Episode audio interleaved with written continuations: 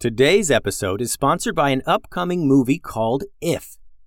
Well, we don't go to the theater a lot as a family, mostly because it's tough to find a movie we're all going to like, but If is one of those movies. It comes out in theaters May 17th. I saw the trailer the other day, and we ended up watching the trailer multiple times to check out all the different imaginary friends that are in it. Some of them are what you would think an imaginary friend would be like a nice looking monster, kind of. But other ones are so random, like this one that's a knight and one's a dragon and one is just a banana. And it gets wilder too, but I'm not going to spoil it all for you. The movie is about this girl who can see imaginary friends, and she goes on this magical adventure to reconnect forgotten imaginary friends with their kids. I know me and my kids are going to enjoy going to the theater for this one, and the cast has tons of our favorite performers like Ryan Reynolds, John Krasinski, Maya Rudolph, Matt Damon, Jon Stewart, Sam Rockwell, Emily Blunt. John Krasinski wrote the movie inspired by his own kid's imagination to be funny and exciting for all ages. It looks like a real slam dunk. The movie If releases in theaters May 17th, and we are totally going, so check it out.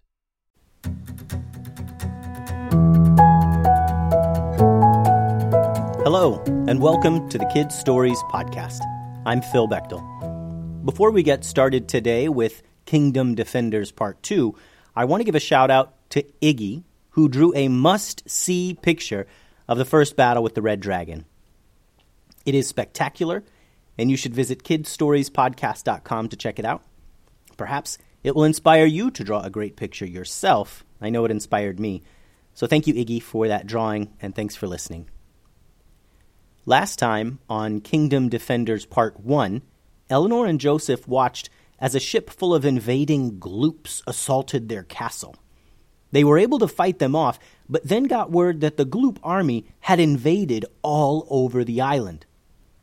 So now, we rejoin our heroes, Eleanor and Joseph, as they decide their next steps to take to prevent their entire island from being overrun by the gloop army. Kingdom soldiers were busy preparing the castle for another assault. They had campfires burning all around the castle. They were finding more firewood in the forest. They were cleaning up from the battle and tending to their wounded. Eleanor and Joseph were chatting with their friend Horace, who had arrived just after the battle ended.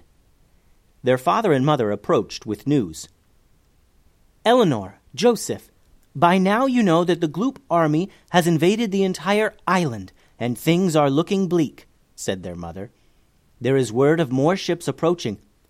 We are leaving you two here with the kingdom's soldiers. Your father and I must lead a fleet of ships to sink their remaining boats, or we will surely be overrun. Eleanor and Joseph knew the risks associated with being royalty.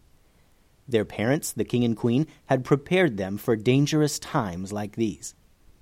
We'll be fine, Mom, said Joseph. We'll see you in a few days. They all hugged and Eleanor and Joseph watched their parents rush down and climb into one of many attack boats that were waiting for them at the docks. All right then, what next? said Eleanor. Horace, what other news have you got? Well, said Horace, word is that the town of Podunk has been hit hardest, and we could see smoke rising from the village as we rode there. Perhaps we should check it out first. Podunk, said Joseph. Those kids are the worst. They're the biggest bullies at school. And they were the biggest bullies in school. All the kids on Wayward Island went to the same school. And for some reason, the few kids that lived in Podunk were rude little stinkers. Yeah, well, the entire town is on fire, so, said Horace. If they're the most in need, then we need to go check it out, said Eleanor. By now, evening was upon the kingdom, and the sun was slowly setting. It would be dark soon. But the kids didn't seem to worry about that. They knew the Gloop army wouldn't stop attacking at night. They all had to work together around the clock if they were to have any hope of surviving this mess. Eleanor, Joseph, Horace, and some kingdom soldiers rode into the small village of Podunk together and saw the destruction. Most of the buildings in Podunk were on fire, and the flames lit up the village.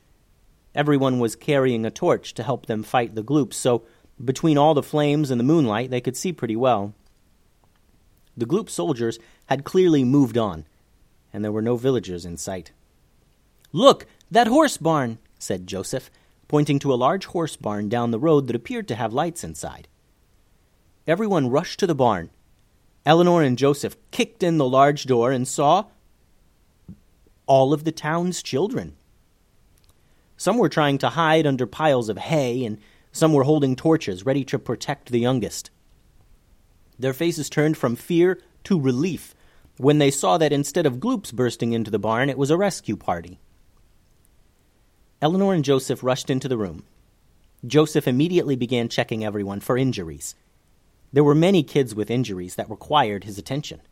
He called some soldiers over, and they began using their medical kits to care for those in need. Eleanor at first encountered Veronica Blake, her arch nemesis at school. Veronica seemed to hate her guts, even though Eleanor had never been anything but nice to her. Eleanor, said Veronica with surprise, what are you doing here? We're rescuing you. Well, fine, I guess. I'm glad the kingdom soldiers are here anyway, said Veronica. Eleanor thought, Wow, not even a thank you. But she said nothing. Are there any others? asked Eleanor. No, said Veronica, her face turning down now, and tears coming to her eyes. Those awful gloops took all the grown ups prisoner. My mom told me to hide all the kids here in the barn and wait for help, and so I did. And now. You did the right thing, Veronica, said Eleanor. Now we just need to. But before Eleanor could finish her sentence, there was an awful, crunching, exploding sound as a huge boulder smashed a corner of the horse barn.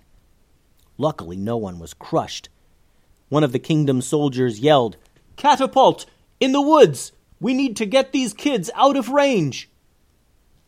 Joseph! yelled Eleanor. Let's get that catapult! I've got to stay here and help these wounded, said Joseph, as he carried a small child to safety. Take Veronica.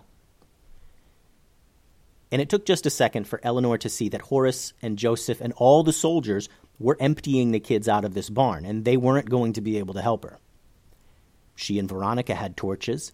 They should be able to handle this. Follow me, come on, said Eleanor, and they rushed out of the barn and into the woods nearby. They extinguished their torches so the gloops wouldn't see them coming. It was darker in the woods, but the moonlight was enough to guide them through the trees. Eleanor and Veronica crept through the woods quickly, hunched down, their eyes darting from side to side, looking for any sign of this catapult. Then they heard a loud clunk and the creaking of wood as another boulder was launched. They turned their heads to the direction of the sounds. After creeping low for a bit, they saw it. In the moonlight, they could make out a large wooden catapult and two gloop soldiers in a small clearing among the trees. They're afraid of fire, whispered Eleanor to Veronica. Just hold them at bay with your torch and follow my lead. Eleanor waited until the two gloops had reset the catapult. So the large bowl that held the boulder was locked in position down near the ground. Before the gloops began rolling another boulder onto the catapult, Eleanor lit both of their torches and burst through the trees and attacked the gloops, swinging her torch wildly. Veronica did the same, and the gloops, caught completely by surprise, weren't even holding weapons. Go around to the other side, yelled Eleanor to Veronica. The girls used their flaming torches to surround the gloops, and Veronica noticed Eleanor herding the gloop into the catapult. She smiled as she realized her plan. The girls kept stabbing at the gloops, and they kept rolling backward in fear until they had rolled completely onto the boulder plate of the catapult. The gloops were pressed against each other, squishing out of the way of the girls' flaming torches. Now, Eleanor! yelled Veronica. Do it now! Eleanor pulled out her sword and swung it. She cut the rope that held and activated the catapult. It instantly launched the two gloops high in the air. The girls watched the two large spheres of gloopy evil flying through the night sky, the moonlight shining off of them. and then the heavy gloops smashed into the ground near the horse barn, splashing into nothing more than puddles. That was awesome, said Veronica. Right? agreed Eleanor. I didn't even know if that would work. The girls were both out of breath, a bit amazed that they had just launched two Gloop soldiers with a catapult. Come on, said Eleanor. Let's go check on everyone else. And the two heroes rushed back into town to gather their forces and plan their next move. The end. Thanks for listening to today's episode.